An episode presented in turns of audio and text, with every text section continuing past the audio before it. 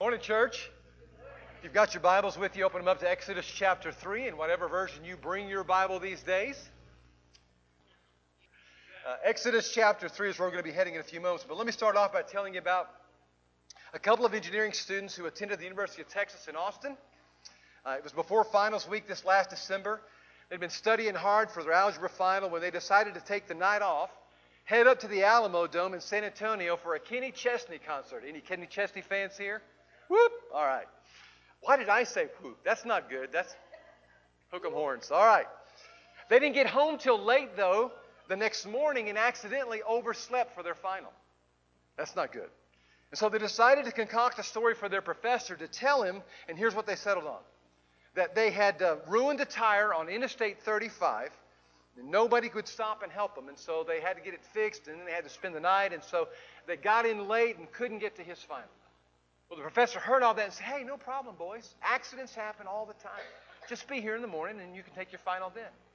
Oh, man, these guys thought they were in the clear. I mean, they're out of the woods completely until they showed up the next morning.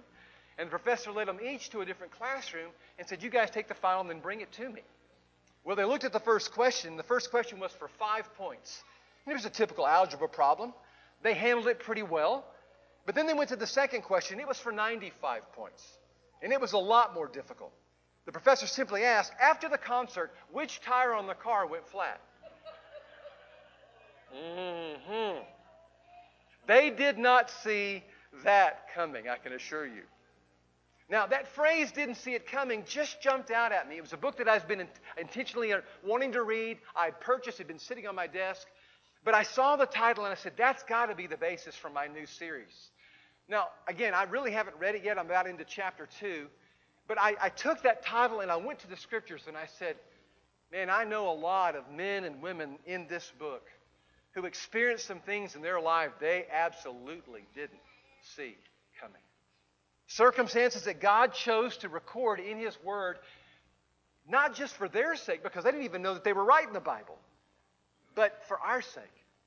Now, God used these circumstances to mold and shape their lives into His image, but He also left them for us to hopefully be painlessly molded into the shape of His image without some of the mistakes that they made, us not having to make.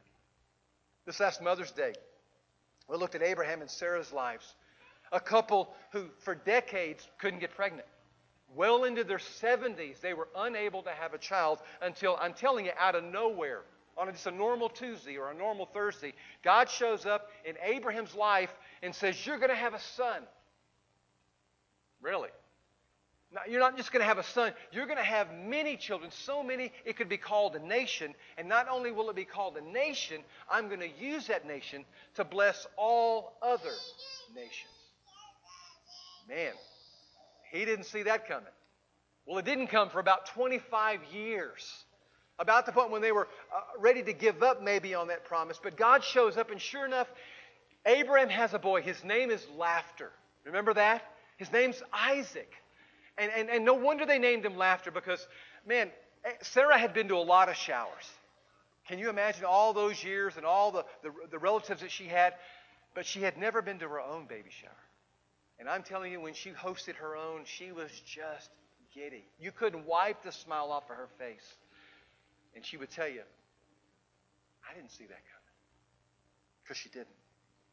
It was unexpected as anything you can imagine in your life. And before we move on to this week's lesson, can I remind you of three, three points of that lesson?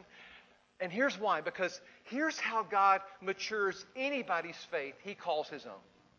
I think that's something to go back and take a little glimpse of. First of all, God's going to call you.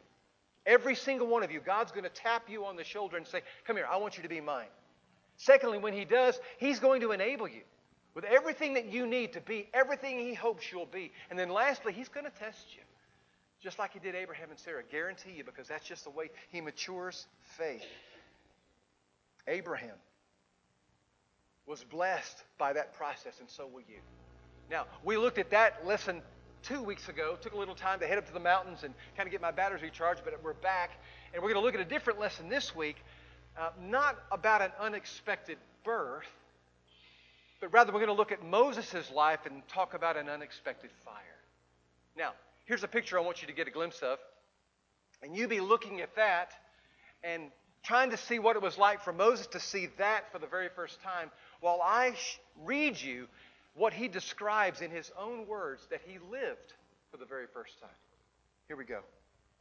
Now Moses was tending the flock of Jethro, his father-in-law, the priest of Midian, and he led that flock to the far side of the wilderness, to the mountain area of Horeb. And there an angel of the Lord appeared to him in the flames of fire, coming out of a bush. And Moses saw, though the bush was on fire, it didn't burn up. And so Moses thought, I'm going to go over and see this strange sight, why the bush does not burn up. Well, when the Lord saw that he had gone to look, God called out to him from within that bush, Moses, hey, Moses. And Moses said, here I am. Do not come any closer, he said. You take off your sandals, for the place where you are standing is holy ground. And then he said, I am the God of your father. I am the God of Abraham. I am the God of Isaac. I am the God of Jacob. And at that, Moses hid his face because he was afraid to look at such a God. The Lord said, I have indeed seen the misery of my people in Egypt. I've heard them crying because of the slave drivers. I'm concerned about their suffering. And so I've come down to rescue them from the hand of the Egyptians and to bring them out into a land that's good, a spacious land, a land flowing with milk and honey. Please know that the cry of the Israelites has reached me.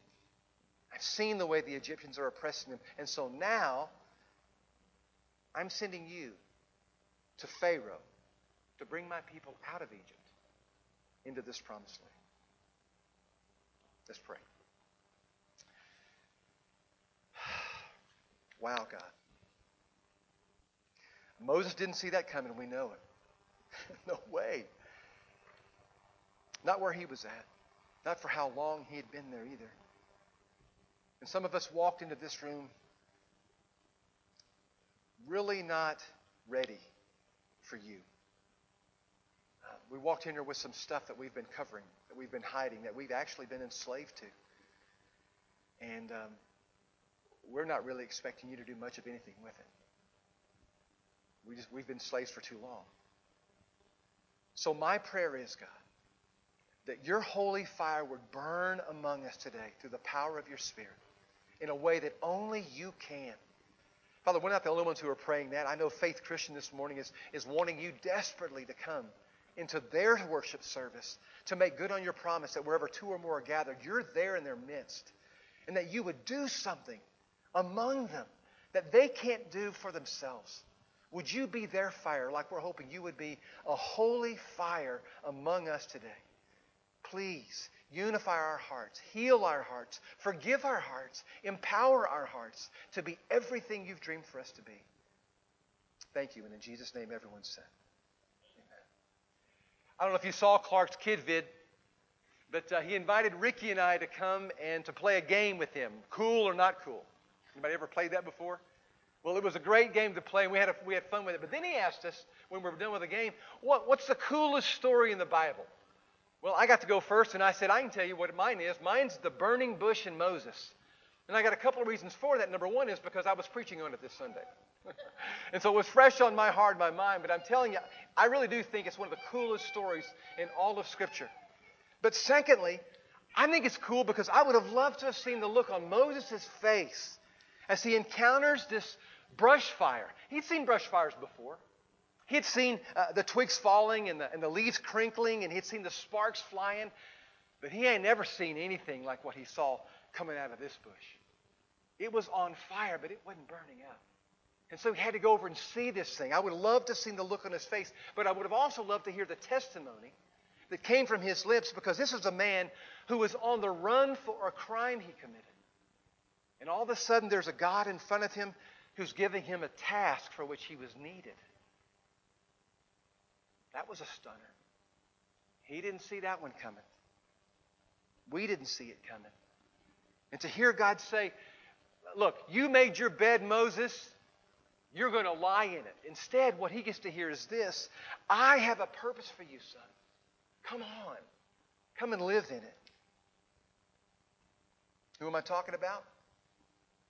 When I prayed a few moments ago that some of us in this room came with some things that maybe we were running from, maybe that we were hiding from, things that we felt like maybe we were enslaved to. I was talking to the person in this room who promised for better or for worse You would hold on to your marriage vows, and when the worst came and determined it was going to stay, you left. You let that twenty-seven-year marriage go. You bailed. You never saw that coming, but you did. And you've always been wondering, is there any way in the world that God could redeem that? Is there any way that God could transform that and actually use that for good? I'm talking to you, sister, who, who often has berated men who've cheated on their wives, calling them weak and calling them pathetic until the night you were working late. And that night you joined the fraternity of the unfaithful. And you didn't see that coming. And you're hoping, maybe, just maybe, that, that God could redeem that, that he could transform that, and maybe even use that. Maybe that doesn't apply to you, but maybe you stole from the company enough money to be labeled a felony. You didn't do any jail time, but the fine that you received emptied your bank account, and the loss of the right to vote or to own a firearm emptied your self-respect, and you hate that. And you wonder, is there any way that God can redeem this? Is there any way that God can transform this and maybe even use this? And maybe none of that applies to you, but you lied to your parents. You slandered a friend. You shared a confidence that you promised to keep silent about. You cheated. You slapped. You may have even killed someone, a little someone that was in your womb. And you never, ever saw that coming.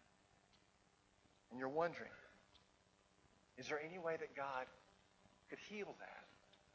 Is there any way that God could transform that? And is there any way that God might even use that for his good? Now, how it's left you is beyond just um, disappointed. It's left you beyond depressed. It's, it's left you beyond just um, of having a bad day. No, it's left you with this moniker that's kind of piggyback on all of that that says, you're damaged goods. Damaged goods. And I didn't have to put it up on the screen for you to feel that. No, you carry it around with you every single day. Well, Moses can empathize. You wouldn't have imagined it by the way that his life started. It's pretty miraculous. Born into a slave's home, he was saved from a government-mandated death by that government himself. Literally moved into the palace, became nobility, while his people remained slaves. He was reared in an Egyptian palace. His countrymen were reared in huts. Moses was privileged. He ate at the royal table. He was educated by the finest schools. But his most influential teacher was his mom. Now, she was an Israelite mom who was hired to be his nanny in the Pharaoh's palace. And it's not hard to imagine her whispering to her son while she was doing that raising, "Son, never forget. Never forget us. As a matter of fact, I think maybe God's God saved you for a very specific purpose, maybe even to free us. Never forget." And he never did. The stories of their great, great, great cousin Joseph helping save the whole nation of Egypt from, a, from an incredible famine, those didn't go unheard. The cruelty of the enslavement of his people, that didn't go unnoticed. The Egyptians' death sentence for any Hebrew-born male didn't escape him. As a matter of fact, it inflamed him to the point that that fire broke out one day when he saw an Egyptian taskmaster beating a Hebrew slave. And when Moses witnessed his brutality, he acted instantly, beat that Egyptian to death, and then he covered him up in some sand, thinking, nobody knows. And he kept thinking that until the very next day, when he saw two of his own Hebrew brothers fighting, and he went in to stop it, saying, hey, hey, hey, y'all, y'all, y'all are family. And one of them smarted off and said, really? What kind of family are you? You're going to kill one of us like you did the Egyptian yesterday? And all of a sudden, Moses knew his secret wasn't a secret anymore. That was further confirmed when he headed back into town and saw wanted posters everywhere, and his picture was on them. He knew in a heartbeat there's no way he could go to the palace to plead his case. No, no, no. He headed to the wilderness and got him a borrowed suitcase. And some of you know what that's like. You know what it's like to be on the run. You know what it's like to be undercover. You, you know what it's like at least to hide or to cover up and to cover over something in your life that you are praying no one finds out about. Moses knows what that feels like. Maybe like him, you, you're, you're living. I mean, it's an existence, but it's not much of a life, not one that we would, you would wish for anybody. Because it piggybacks with that label. Damaged goods. Damaged goods. That just sounds ter- it is terrible.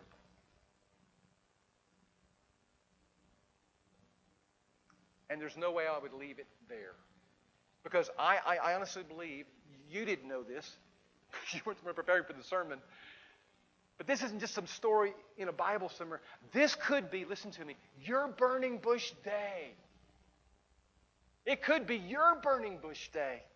Because God would like to have a word with you about it. Whatever it is you've been carrying around and been trying to cover over and trying to hide away, He'd like to take that, and if you would bring it to His holy fire, to His Holy Spirit, let me tell you what He's going to do with it. He's going to forgive it, and He's going to heal it, and He's going to use it for His glory and for good. I know you don't know that, like Moses didn't know it. But I'm telling you, I don't have to make this up. That's what He does. That's what holy fire does in a person. That's why we talk so much about the Holy Spirit, His fire that He's placed, not just in a bush, He's put it in bodies. If you want Him there. I hope with all of my heart to point you to a fire that Moses made in the wilderness, because I want you, I want you to hear this. He'll meet you in yours. He will. Which brings me to the fourth reason why I chose this story from among the coolest stories in the Bible. It's because in this story, God says, if this extraordinary God can inhabit a bush, an ordinary bush, if, if Moses' life could be damaged goods transformed into a divine purpose that's usable and helpful and meaningful, what, what could He do with you? What could He do with you? Now, I'm going to admit this. Not just any bush could pull this off. Not just any fire. You can't just go warm yourself by a bonfire, carry around your big lighter with you. That fire doesn't necessarily heal, doesn't necessarily transform, doesn't necessarily get used for something great in this world. But a holy bush set ablaze by God does. Moses knew Him as the God of Abraham, Isaac, and Jacob. We know Him as the God who raises the dead. Yes, He's a God who makes cripples walk and blind eyes see. And yes, He, he makes deaf ears hear. He's the God who put the, the moon and the stars in the sky. He's the God who molded the mountains and the seas with just His voice. But above all, church, He is the God who predicted that His Son would die at the hands of a very specific people, die in a very specific way, would be in that grave for a very specific period of time, and then He would raise Him specifically and bodily forever. And He not only predicted it, He pulls it off. He pulls it off. That's the God that we're talking about. That's the fire, the holy presence that can change anybody's past into something amazing. You say, but Jimmy, I, I'm nobody. I mean, Moses, I mean, come on, he was at least the prince of Egypt for, I, I'm, I'm nobody to anybody. Well, I want to tell you this. Moses says exactly the same thing when he sees this bush. In Exodus three eleven, he says, there is no greatness in me. Who am I to influence anyone, let alone Pharaoh? Maybe you think the same thing about you. Who am I? Me be an influence on somebody? No way. Those are the words of Moses. And so I'm glad Moses asked the question, because not only is it an important one, as you can tell in this room, it's probably a very familiar one. I mean, we get God using forty-year-old Moses, pre-murder. But eighty-year-old Moses, eighty-year-old Moses, post-murder, come on. The forty-year-old version was, was much more appealing. The Moses back in Egypt was brash and he was confident. But the Moses that we find four decades later, he's reluctant, he's weather-beaten, he's been put out to pasture, for heaven's sake. Now, having seen Moses back in Egypt, you might have said, that man's ready for battle. Educated in the finest system in the world, trained by the most able of soldiers, instant access to the circle of Pharaoh. Moses spoke their language. He knew their habits. He was the perfect man for the job at forty. And we like Moses at forty. But come on, Moses at eighty? The guy smells like a shepherd. He speaks like a foreigner, or foreigner, as we say here in Texas. He's too old. He's too tired. Why would Pharaoh take this guy seriously? He's not ready for battle. He's ready for a nap. And Moses would have agreed. Promise you, he would have agreed. And he will tell you, look, I tried to work with those people back there once. Not interested. These sheep are easier to lead. I'll just stay here out in the wilderness. Thank you. No, left to himself, Moses, I promise, would not have gone back to Egypt. And you or I would not have sent him. But God did. And how does that figure? Benched at forty and asked to suit up at eighty? What does he know now that he didn't know back then? What did he learn in the desert that he didn't learn while he was in Egypt? A couple of things, I think, that are significant. For starters, the ways of the desert. For forty years, Moses was a city boy.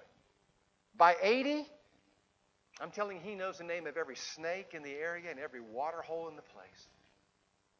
Now, if he's going to lead thousands of people, hundreds of thousands of Hebrews out into the wilderness, he might need to know the basics of desert one-on-one, you think? He knows the ways of a family now. He married a Midianite priest woman. Starts his own family. If the guy's going to lead families out into this wilderness, he might need to know what it's like to live in one, right? His time in the wilderness didn't disqualify him, church. If anything, it prepared him. And so has yours. None of this has been wasted. So please don't tell me that God can't use you for his purposes because you've messed up sexually. Because if you tell me that, I'm going to point you to Rahab, who did it professionally,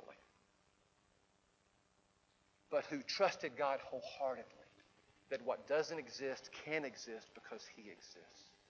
And because of that faith, he gave her not only a husband, he gave her a family. He didn't stop there. And then put that family in a tree from which Jesus Christ himself comes from. So please don't tell me he can't work with someone who can't keep his word either, because I'll just point you to Peter. Talk about someone who overpromises and underdelivers. That's Peter. Time and time again. And yet God says, I'm going to give this guy the keys to the kingdom. Why would he do that? I wouldn't give him the keys to the bathroom. But God gives him the keys to the kingdom. And here's why. Because he believes in a God who can bring into existence what doesn't exist. So God used it. Tell me he can't do much with someone who has so little. And I'll take you to a nameless boy in Scripture who had a couple of loaves and a couple of fish. And thousands of people needed to be fed. And he said, I got these. And he just brought what he had. And God, who can bring into existence what doesn't exist, took those, broke them, and thousands had lunch. Don't tell me that God can't do much with someone who has a reputation that spent weeks in the headlines and it was ugly. Because I'll point you to King David, who spent thousands of years in the headlines of scriptures, and his murder and his adultery was absolutely ugly. And God took that because he brought it to God in that fiery presence, that holy presence of the Father, and he confessed that ugly, and he repented of that ugly, and God healed that ugly. And still today, he's taken that and using it for his good. What Satan meant for harm, he lost on. That's what God does. That's what happens when you get fired up by a God who can bring into existence what doesn't exist for one reason. He exists. He did it for Abraham. He did it for Moses. He did it for Peter. He did it for Rahab. He did it for this unnamed boy. And he did it for me. He did it for me. Burning bushes may be rare, but I promise you they're not extinct by any means. I've experienced only a couple. The first one most of you know about. It occurred when my first wife showed up at my business. She was in her pajamas. But God had told her he didn't want her to sleep until she knocked on my door and talked to me about maybe becoming my second wife. That burning bush incident came when that marriage was officially over. But not with God. Because God's famous for bringing what doesn't exist back into existence even when it doesn't. Burning bush number two came during my time while I was finishing up my uh, preaching stint over at Fredericksburg at the Oak Hills Church. Gail and I both felt like God was calling us out of that ministry, even though we'd only been there about eighteen, nineteen months, but we just felt like that God had finished what he sent us there to do, and he was asking us to leave. And we shared that with the church, and they were as bewildered as we were. I mean, the church was thriving. No, it was exploding. And yet we feel like God was still asking us to leave. And so the day that I preached my resignation, not I talked to them about the resignation about two months earlier, but the day I was preaching my final message, the last one that I would preach at that church, my second burning bush came into my life. And his name was Frank Greer. Frank was a member of this church who he and Virginia had gone over to visit the first and only Sunday that they ever went to the church in Oak Hills to attend services. And after that service was over, a man I had never met in my life walked up and was in tears. And he said, "I just want you to know that your sermon was so helpful to me today." He said, "But I think it could be helpful for a group of folks meeting in Kerrville, Texas." I said, "Well, what do you mean?" He said, "Well, we're looking for a preacher. Do you mind if, if, I, if I talk to the elders about you?" And I said, "Sir, I, um, in my lesson I just got to mention that Gail and I are about to take six months off. We're, we're, we're crispy. We struggle with God about this decision, and we feel like this is the right decision for us and for the church, but, but we need some time away." I said, "I'm preaching at First Baptist Church in Kerrville next week, but then I'm off for six months to go, to go just rest and then try to hear what God wants us to do next." This burning bush wasn't taking no for an answer. He sat, I mean, literally, this, y'all see how services work. You know, stand and sing. We sing the invitation song. Preacher's up there talking to people. He, he wouldn't leave. He said, "What if I talk to the elders next week, or not next week, tomorrow, and got them to come over and visit with you here at Oak Hills?" I said, "Okay, if you could arrange that." They were there the next day. The next day. I, I, I shared with them, you know, why we were stepping down and, and why we thought that God was leading us to do that. And they told us about Kerrville and where they were at as a church. And, and I said, "Well, guys, I, like, I, like I told Frank yesterday, I said, I...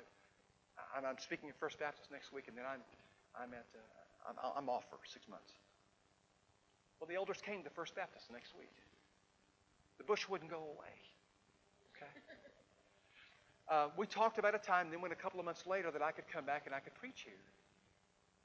And I'm telling you, it had nothing to do with the church. It had everything to do with where we were in our lives. And so I went to Mountain Family Fellowship five months later. And I was finishing up a, a sermon there. And actually, we had their big forest fire there, so we had to do it in the gym. And the burning bush followed me there in, in the form of a head coach and a, and a principal from Tally. As soon as the services were over, they came up and they said, um, um, "We're looking for a preacher in Kerrville." I said, "Well, isn't that strange?" I said, "Because I'm preaching in Kerrville next week." Dave and Holly Jones had no idea that God was using them to be a burning bush that helped us get here. But he did. Bush, coach, principal, preacher, plumber, electrician. Doesn't matter where. He can bring his holy presence anywhere. And when he does, you will have a choice to come here or to ignore. Moses chose to come here. And it changed his life. What are you going to do with your chance? You see, I, I'm just sensing this morning that, that this very well could be a burning bush moment for some of you here. And you are absolutely worn out with the covering. I mean, worn out with the running. Worn out with the hiding. And you would like to believe that this fire could forgive you and heal you, and transform you, and then be used by him to bless others like me. It's true. I'm living proof for this. Now, b- before I came here, I said, "Elders, you gotta, you gotta listen to one sermon that, that I preached at, at Oak Hills, and it talks about this preacher and his wife destroying a marriage for our own selfish purposes, and God restoring that marriage for his divine purposes." And they did. And several of them have told me off and on throughout the years, it wasn't in spite of that that they hired me. It was because of that that they hired me. We have a few broken people that come through here. Have you noticed? We have a few broken people who are running from some things. And they're covering something.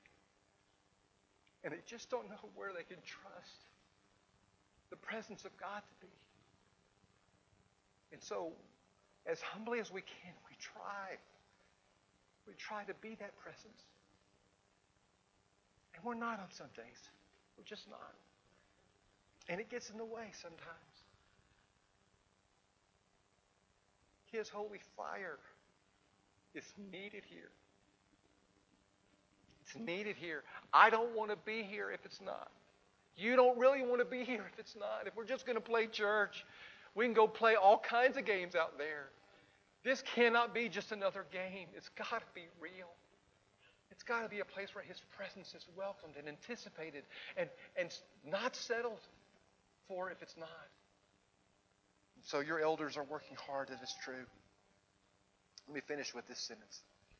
It comes from the Apostle Paul, who was damaged goods. Man, before he was a missionary of Christians, he was a murderer of Christians. But, but, but God came to him in his burning bush on a Damascus road. And he got his full attention. And, and, and, and Paul didn't turn away. When God said, come here, he said, okay. Okay. What do you want me to do?